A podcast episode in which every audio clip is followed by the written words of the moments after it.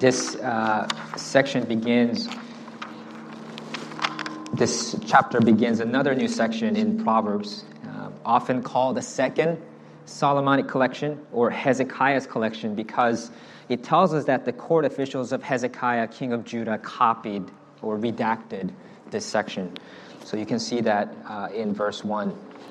And, uh, uh, and the collection begins in earnest with verses 2 to 3. It says, It is the glory of God to conceal things, but the glory of kings is to search things out. As the heavens for height and the earth for depth, so the heart of kings is unreachable. Uh, this word glory appears again at the end of chapter 25 in verse 27 to bookend this first section. It begins and ends with the mention of glory. Uh, and it says in verse 27 It is not good to eat much honey, nor is it glorious to seek one's own glory. Uh, there is a glory that is reserved for God, there's a glory that is reserved for kings, uh, and a glory that is reserved for people in general. Uh, first, the glory of God is seen in his inscrutability. That there are aspects of the nature of God and the works of God that are beyond our fathoming, beyond our finding out. And this brings him glory because it sets him apart from the rest of creation. God's mind, apart from what he has chosen to reveal to us, are hidden from us. God's not accountable to any man, and he owes no man anything. And this is unique to him. This is his glory. The glory of kings, however, is to search things out. On the one hand, this is a fitting verse after verse 1, which spoke of how Hezekiah and his men organized and transcribed what God had revealed to Solomon. Um, in other words, Hezekiah was a king who searched things out. But theological and academic inquiry does not seem to be what's primarily in view in this verse. Because the following verses, verses 4 to 8, speak of how the king is responsible for expelling evildoers and establishing his rule with righteousness, how he's responsible for promoting qualified officials, uh, individuals, and judging impartially. So the main thing that's in view here with the king's searching out things, it seems to d- pertain to him governing his, over his nation, over his kingdom. He has to search out the matters of state in order to govern wisely. Uh, and there is an aspect of the king's purposes and governing priorities that are also hidden from the general population. So, verse 3 says that as the heavens for height and the earth for depth, so the heart of kings is unsearchable. The heart of kings is unsearchable to the citizens, but both the heart, the heart of God, however, is unsearchable both to the king and to everyone in the world. And at the end of this chapter, verse 27 tells us that it is not glorious to seek one's own glory. Uh, the footnote in the ESV translation, frankly, tells us that the meaning of the Hebrew line is uncertain. Um, translated very literally, the verse says, to eat, to eat much honey is not good, nor to search their glory of glory. What does it mean? It's quite difficult to make sense of this verse apart from recognizing that verses 2 to 3 and verse 27 intentionally bracket this unit and add context to each other. So the word seek in verse 27 is the same word that is translated search, which occurs twice in verses 2 to 3. And the word glory, which occurs twice in verse 27, also occurs twice in verse 2. So, what does it mean then that searching out their glory of glory is not good? The immediate context of verse 27 suggests that it's possible to have too much of a good thing, like honey. Uh, it is not good even to have something, have too much of something that is as delicious and healthful as honey. Likewise, searching their glory of glory, perhaps occupying oneself too much with searching out the concealed things that are the glory of God, or with searching out the heart of kings, which is unsearchable is not good. This reminds me of Psalm 131, 1 to 2, where David says, Oh Lord, my heart is not lifted up, my eyes are not raised too high. I do not occupy myself with things too great and too marvelous for me, but I have calmed and quieted my soul like a weaned child with its mother. Like a weaned child is my soul within me. A wise person, according to these verses, these proverbs, in humility accepts his place within God's created order. That's, what, that's the main point of this entire passage.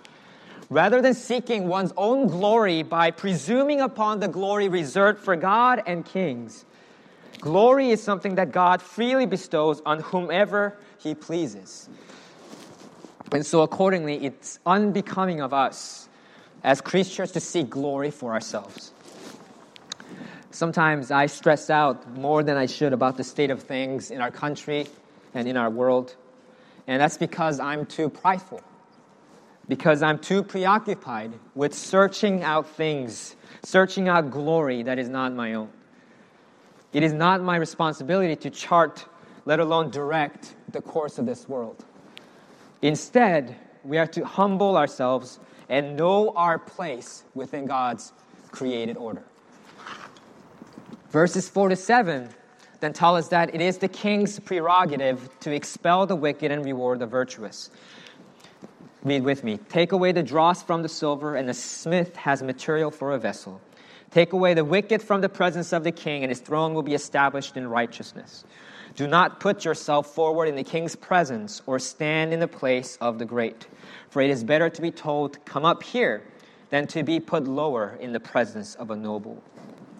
The wicked have no place in a righteous kingdom, so they are to be expelled, and we are to know our place rather than engaging in shameless self promotion.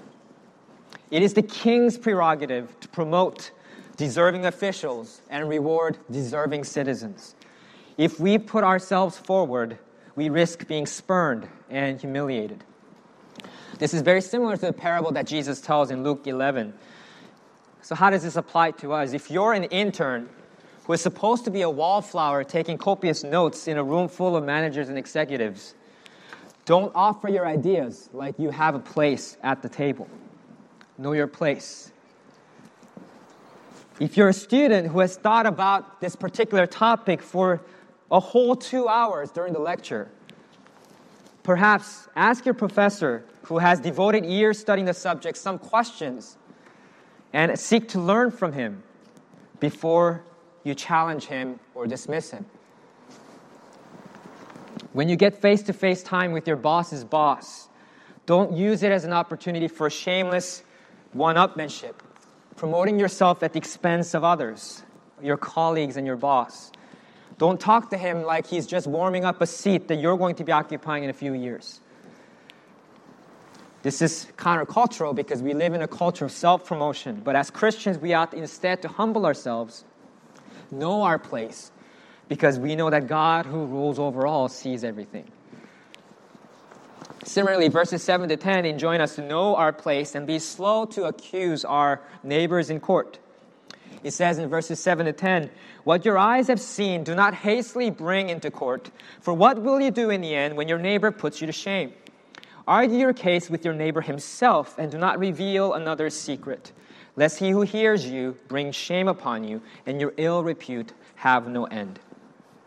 How many times have you seen something that another person is doing and suspected something bad, only to discover later that it was nothing at all? This is often the case, especially in our culture of instant outrage.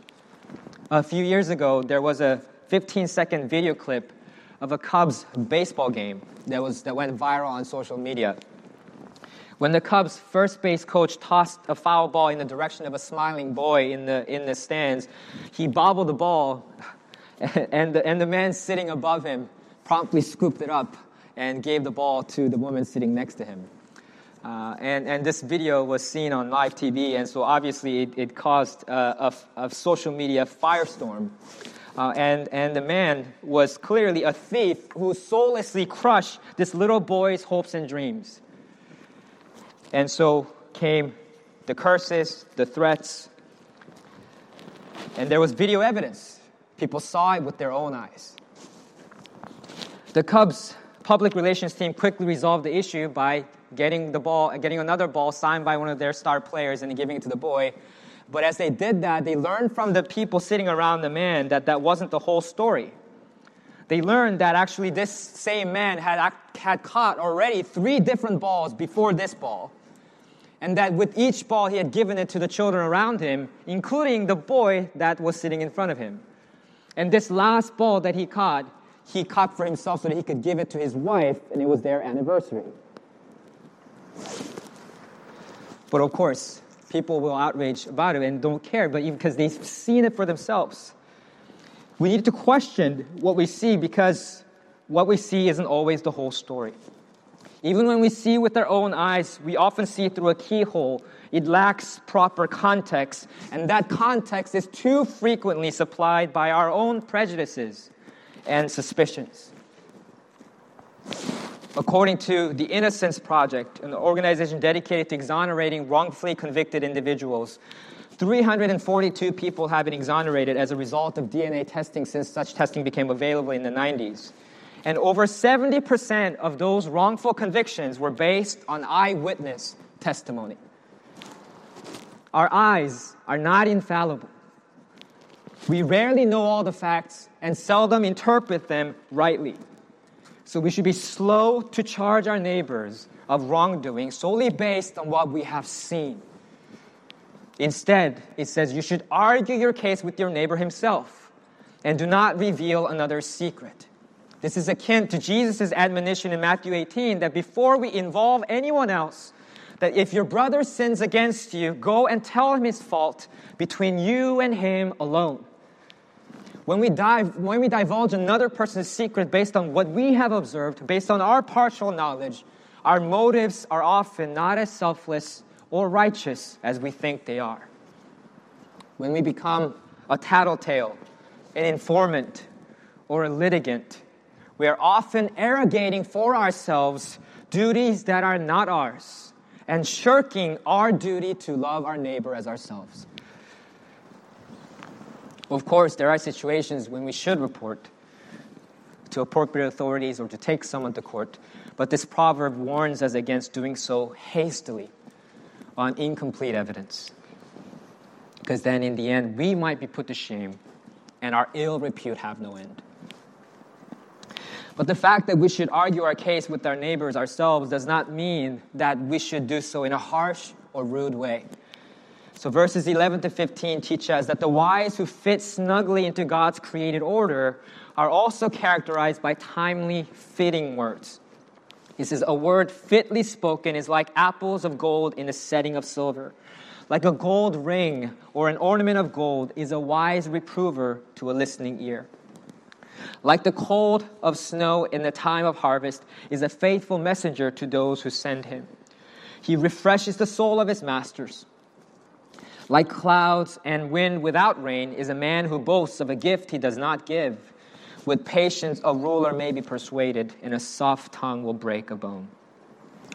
A brilliant gemstone requires a complementary setting in order to accentuate its beauty. Likewise, even if the content of your words are right and wise, the manner in which you share them, as well as the timing of your words, matter. And a person who knows how to bring correction wisely adorns the hearer like a gold ring on a listening ear. Similarly, a faithful messenger, by reliably relaying the words of his sender, brings refreshment to his masters like the cold of snow in the time of harvest. Um, this is probably not referring to actual snow at the time of harvest, but the way the people in the East at times would climb high mountains to collect snow and ice and store them in caves so that they can use it to refresh themselves in hot, on hot days. Uh, and unlike this faithful messenger who without fail delivers his message, a man who boasts of a gift he does not give is like clouds and wind without rain, all bluster, no substance. So all of these deal with with timely speech. And when it comes to the pers- persuading a ruler, the wise person also knows that patience is called for and that a soft tongue will break a bone. This is such an important lesson for us because we speak a lot of words. We speak over 16,000 words per day, an average person. If you count this, all the stuff we write and publish online, it's probably a lot more words than that. If, imagine if all of our words were well fitted, if they were wise, if they were true, how transformative that would be to our own lives and to our society. And the wise also demonstrate their well fittedness with self control. This is in, the, in verses 16 to 27. Um, begin and end with the illustration of honey to tell us about the importance of self control. First, it says, If you have found honey, eat only enough for you, lest you have your fill of it and vomit it. This tells us that there's a critical difference between a healthy appetite and greed. And we must never cross the line. And this limit applies even to something as delicious and healthful as honey, which had medicinal properties that people in the ancient world used. This limit also varies from person to person. So it says, eat only enough for you. This, once again, is about knowing our place, knowing our own limits. Some, some people can process a lot of sugar, but a diabetic can only consume small portions as an occasional treat. Some people's bodies can process a fair amount of alcohol, some people can't. Some people of East Asian descent, like me, have a deficiency in one of the enzymes that breaks down alcohol. If you have too much of honey, you will have your fill of it and vomit it. Bible scholar Derek Kidner puts it very memorably. Quote, since Eden, man has wanted the last ounce out of life as though beyond God's enough lay ecstasy, not nausea. Beyond God's enough lies nausea, not ecstasy. Remember this every time your appetite tries to get the better of you. This proverb applies literally to all kinds of food and drinks, but it also applies figuratively to all situations that call for self control and restraint. We can see its figurative application in verse 17. Let your foot be seldom in your neighbor's house, lest he have his fill of you, same expression as verse 16, and hate you. Even something as good as friendliness and neighborliness can be overdone. This too means that we need to know the limits of our neighbors. Some people have a much higher capacity for extended, repeated social interactions than others. If you look around, you know exactly who those people are. But other people need more space. So be considerate of your neighbor and don't presume upon your neighbor's hospitality. Respect their privacy and allow for some space. This is what the English proverb, good fences make good neighbors, means. It doesn't mean you should be a bad neighbor. You should be a friendly neighbor, but it means that you should respect your neighbor's boundaries. Verse 17 tells us, Let your foot be seldom in your neighbor's house. Be seldom literally means make rare or make precious. Make it so that your neighbor cherishes your visits and delights when you come through the door rather than groans when you come through the door. Know your place. Don't let your neighbor have his fill of you and hate you.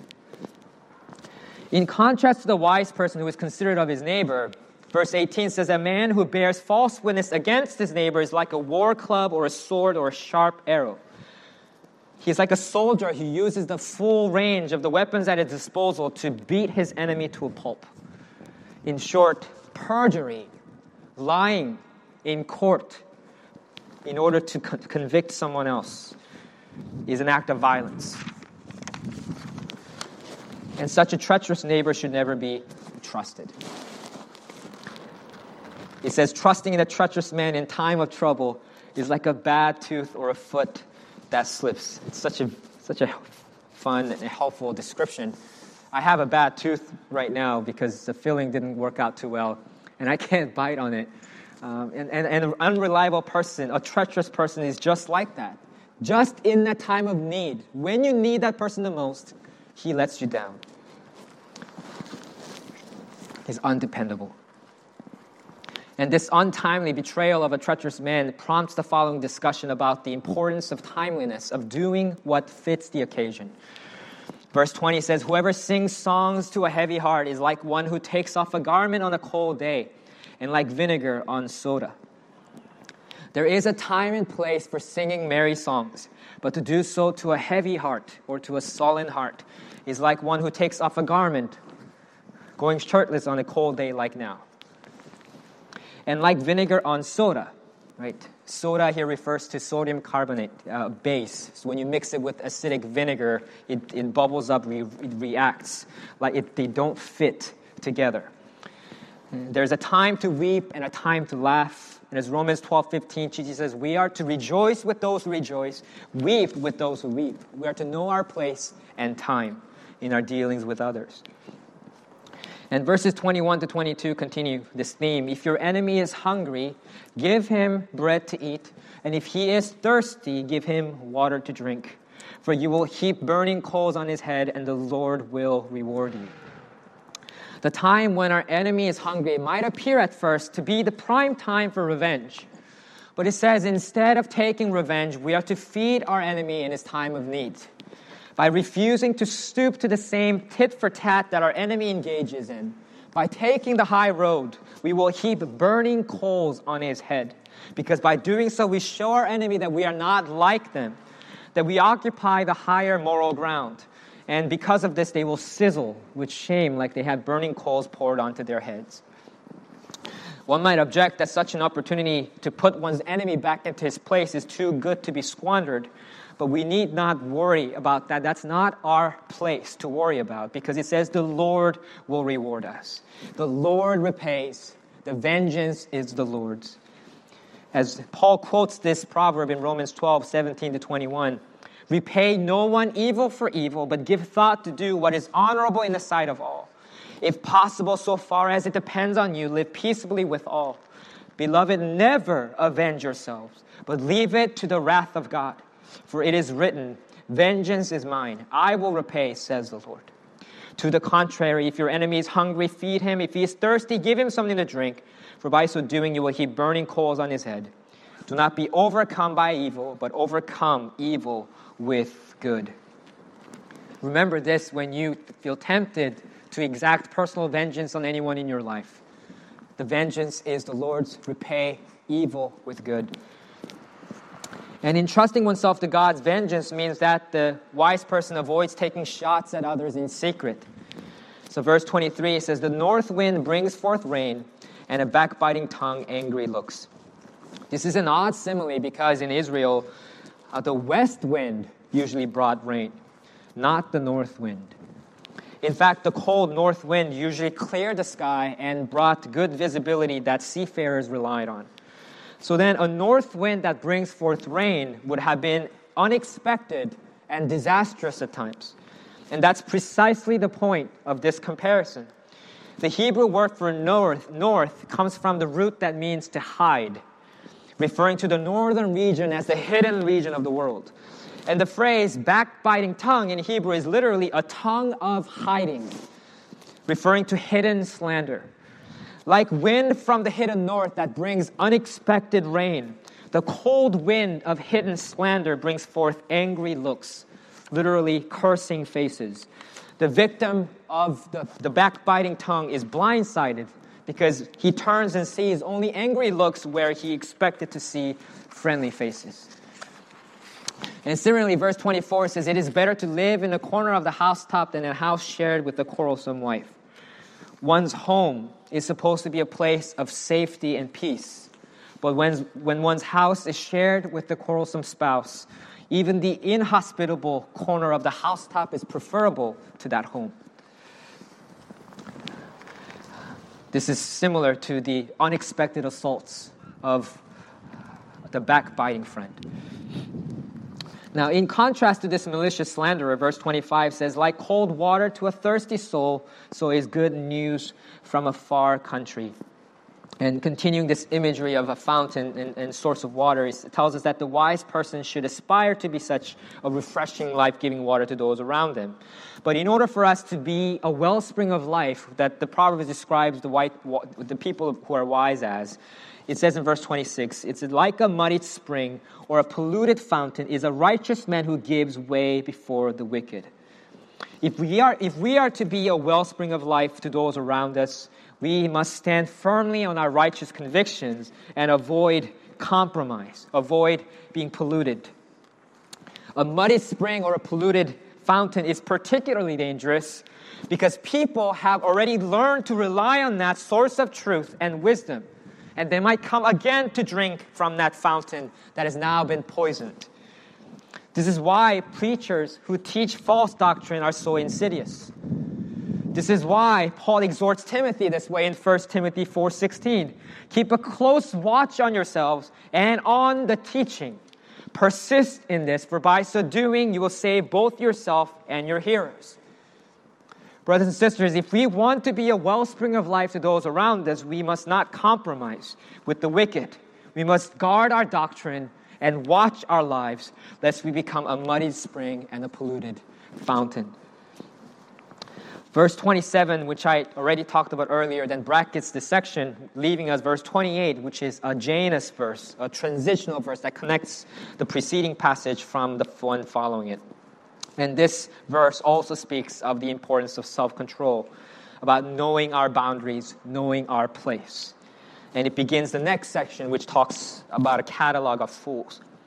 It's such a vivid and insightful proverb, so I'm going to dwell on it for a little bit. He says, A man without self control is like a city broken into and left without walls. Think about this. People who lack self control are always pushing against the limits. They see boundaries as constrictive, oppressive. They flee discipline. They seek freedom from restraint. But ironically, he is like a city broken into and left without walls, completely exposed and vulnerable to wild animals, to marauders, to enemy soldiers.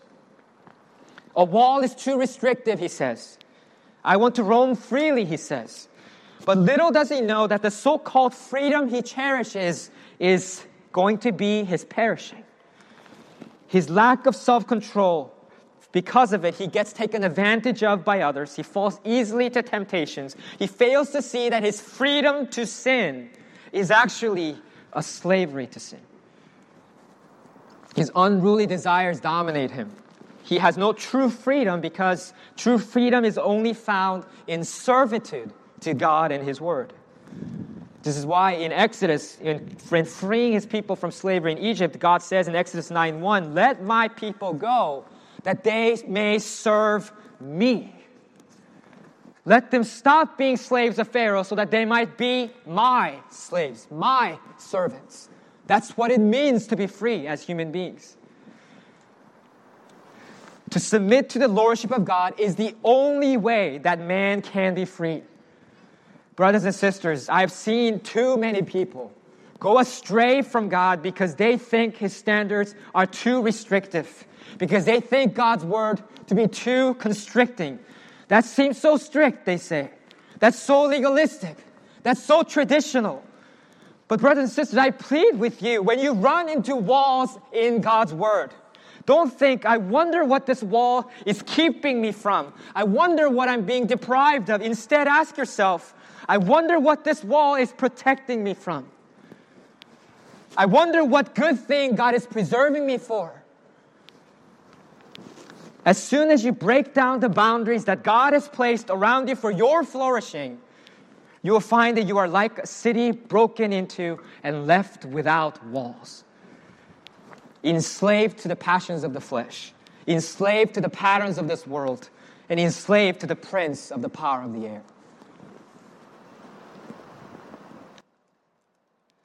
And this introduces chapter 26, which gives us a catalog of fools who do not know their place, unlike the wise who are humble and know their place in God's created order. The fools do not fit into God's created order. And this chapter is organized in ascending order, so that the type of fools described in this chapter get pro- progressively worse, going from the simple fool to the sluggard, and then to the quarreler, and ultimately to the hater, a murderous hater. So, first up is a simple fool in verses 1 to 12. It says in verse 1 Like snow in summer or rain in harvest, so honor is not fitting for a fool. This word honor is the same Hebrew word that was translated glory earlier in the previous chapter. And so here, the glory, there's a glory that's reserved for God and a glory that's reserved for kings. And we should know our place and not search out glory that is not, our, that, not, that is not ours. And chapter 26 also begins with this notion of glory by telling us that there is no place in God's created order where the fool should receive glory. It doesn't fit like snow in summer or rain in harvest, which would be disastrous uh, in an agricultural society. And that's the case with the fool that has honor. Unfortunately, this inappropriate elevation of fools happens all too often in our culture because we have a celebrity culture. Nowadays, the heroes of our culture are not known for their great virtues. The heroes of our culture are known merely for their popularity. And too often, vain and foolish people are idolized in our culture of self promotion. But such elevation, such honor given to fools harms society.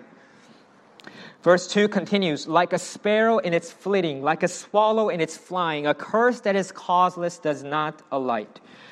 God is the one who enforces blessings and curses. So if an undeserving, innocent person is cursed by the wicked, God will not fulfill it. A causeless curse is like a mail without postage, it will not be delivered. And such a curse is like a bird that flutters and flits about, never landing in a spot. The root of the Hebrew word curse means to esteem or treat someone lightly. It's the exact opposite of the word honor used in verse 1, which means to esteem or treat someone heavily, meaning to give weight to someone. And so there's an intentional contrast here. In the same way that honor, counting heavy, is unfitting for a fool, dishonor, a curse, counting lightly, is unfitting for a wise, righteous person. What is, is fitting for a fool, it says, discipline and punishment, it says in verse 3. A whip for the horse, a bridle for the donkey, and a rod for the back of fools. A whip can tame and teach a horse, and a bridle can control a donkey. Likewise, a rod has the potential to restrain and teach a fool. And the fool is here c- compared to animals that respond more to physical stimuli than to reasoning. And this is why it is foolish to try to reason with fools. It says in verse 4 Answer not a fool according to his folly, lest you be like him yourself. This is a really fascinating couplet because verse 4 appears to advise against answering a fool. It means don't engage with fools in their folly. Don't waste your time on them, lest you make a fool of yourself. However, if you look at verse 5, immediately after this, this seems to advise the exact opposite. Answer a fool according to his folly, lest he be wise in his own eyes. Now, this verse appears to say that we should answer the fool, lest he continue under the delusion that his folly is wise. These two verses are not only structurally parallel, they also are connected by similar sounds, creating a rhyming effect, and they're meant to be interpreted together. The key to resolving this apparent contradiction is to interpret the same phrase, the ambiguous phrase, according to his folly in light of its immediate context. Verse 4 says, Answer not a fool according to his folly, lest you be like him yourself. That's the interpretive key. When does answering a fool according to his folly make you a fool yourself? Verse 4 is warning us against answering a fool in the manner of a fool. It's saying, don't stoop to his level. Don't answer in kind. When he says, well, you're just stupid, don't respond by saying, well, I have more degrees than you. To do so is to be reduced to a fool yourself. Answering a fool according to his folly. Verse 5, on the other hand, says, Answer a fool according to his folly, lest he be wise in his own eyes. So that's the interpretive key. This proverb is not telling us to adopt the fool's way of thinking. Because the goal of answering the fool is to prevent him from being wise in his own eyes. If we merely confirm his worldview or adopt his perspective, then we are leaving him in his disastrous delusions which is the exact opposite of what this verse is telling us to do. Instead, verse 5 is telling us to address the fool's folly and expose it, poke holes in it, to enlighten the fool with true wisdom so that he will no longer be wise in his own eyes. Verses 4 and 5 are not contradictory, advising that you apply these things in different situations. They nuance each other and are to be understood, understood together, and both of them are true simultaneously. Paul actually gives us a wonderful example of this in 2 Corinthians chapter 11. 11 and 12. The Corinthian believers are being led astray in that context by the false teaching of these fake apostles who were styling themselves as super apostles. And the Corinthians believed that these super apostles were more qualified, more eloquent, and more knowledge, knowledgeable than Paul, and believed that that's why they demanded a premium honorarium compared to Paul, who labored among them for free. But Paul dispels the Corinthians' folly by answering them according to their folly. He lists all of his fleshly, worldly qualifications in order to demonstrate that he is in no wise inferior to these so called super apostles. He argues according to the Corinthians' terms, because his refusal to do so would have only confirmed the foolish Corinthians' misjudgments. But now, if that's all that Paul did, he would be violating verse 4 and making a fool of himself. But that's not what Paul does. Even as he boasts of his worldly accomplishments and qualifications, Paul says repeatedly that he is speaking as if he were a fool. And he does this, he says, in order to expose the Corinthians' folly, not to leave them in their delusions of being wise in their own eyes. He tells them that boasting about such fleshly, worldly strengths is useless and says this in 2 Corinthians 12 9 I will boast all the more gladly of my weaknesses so that the power of Christ may rest upon me. Paul contrasts the sign and credentials that the so called super apostles were offering with the signs of a true apostle in chapter 12, verse 12. And by doing this, Paul follows the admonitions of both verse 4 and verse 5, and we ought to do the same and teach fools to know their place. But we must be cautious not to form unwise associations with fools because, according to verses 6 to 10, they are unreliable and volatile. Though we teach them God's wisdom, they only grasp the form of wisdom and not its substance. That's what verses 6 to 10 are about. They're structured chiastically with parallel elements, with the central element being verse, uh, uh, verse, uh, verse 8 like one who binds a stone in a sling is one who gives honor to a fool. This whole, these, these verses speak of how, how unreliable the fool is and how the proverb is wasted on their mouths because they don't know actually how to apply it or to use it. And it says in verse 11, like a dog that returns to his vomit is a fool who repeats his folly. This proverb is, is harder for us to understand because only kinds of dogs that we see in our area is our cute dogs and pet dogs that are well trained. Uh, but don't imagine that dog. Dogs back in the day, and still in many parts of the world, are wild, disgusting scavengers. Um, uh, according to details in, in Scripture, they eat garbage, they eat carcasses, and lick the blood of the dead. And for this reason, they are sometimes used figuratively to describe evildoers. A dog would return to its, its vomit, smell it, lick it, and eventually eat it. And that revolting behavior is used uh, to turn us against uh, uh, being a fool, a fool who repeats his folly. Uh, this proverb is cited in 2 Peter 2 20 to 22 to describe those who have escaped the defilements of the world through the knowledge of our Lord and Savior Jesus Christ, but are again entangled in them and overcome, so that the last state of, has become worse for them than the first. Whenever you feel the allure of the sinful world, I pray that this revolting picture will come to your mind, to returning to your vomit, returning to your former way of life, your way of sin, is like returning to a vomit. It cannot satisfy you or nourish you.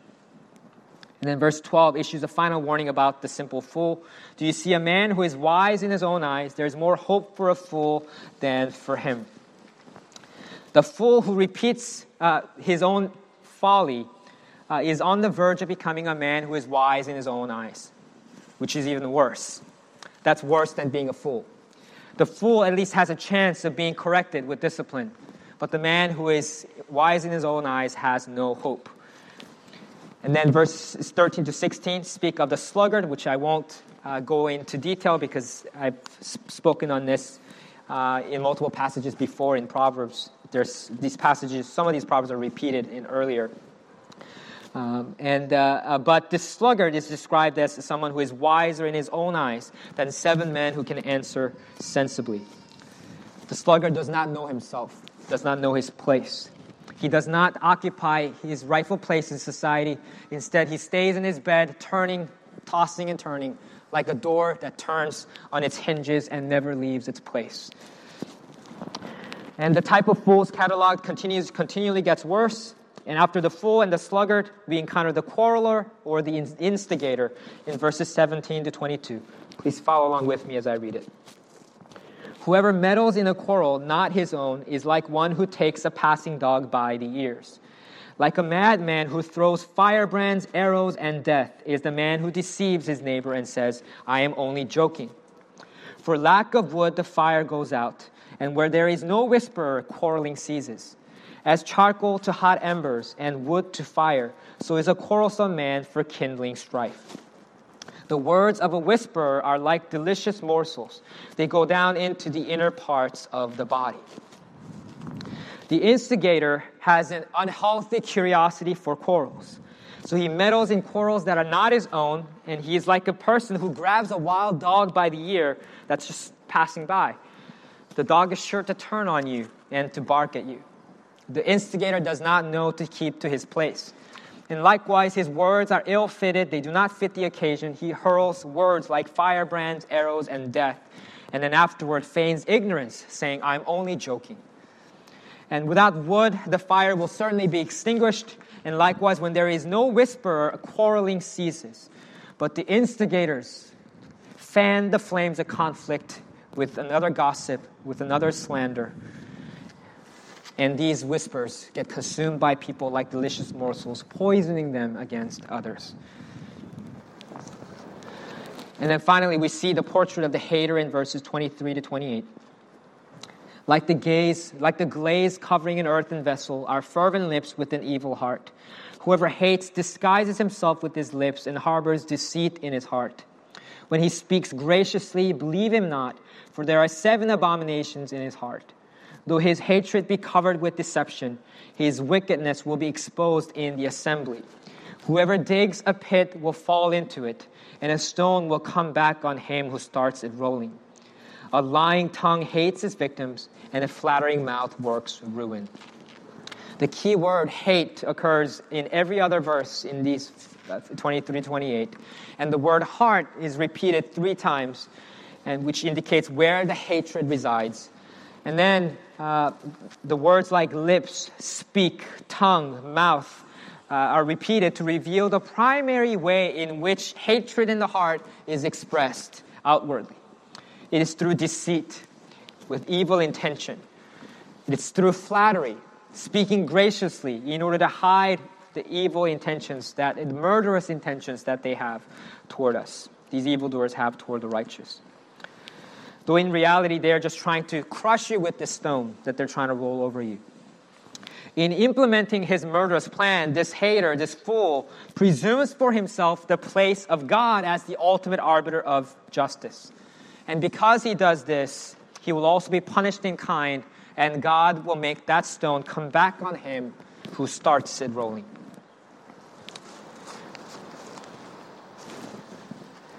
The way these two chapters of Proverbs describe humanity's sin is very insightful because at the heart of it is a failure to know our place. We have all rebelled against God. We have all sought to usurp God's throne, and we have sought to be the masters of our own fate, lords over our own lives.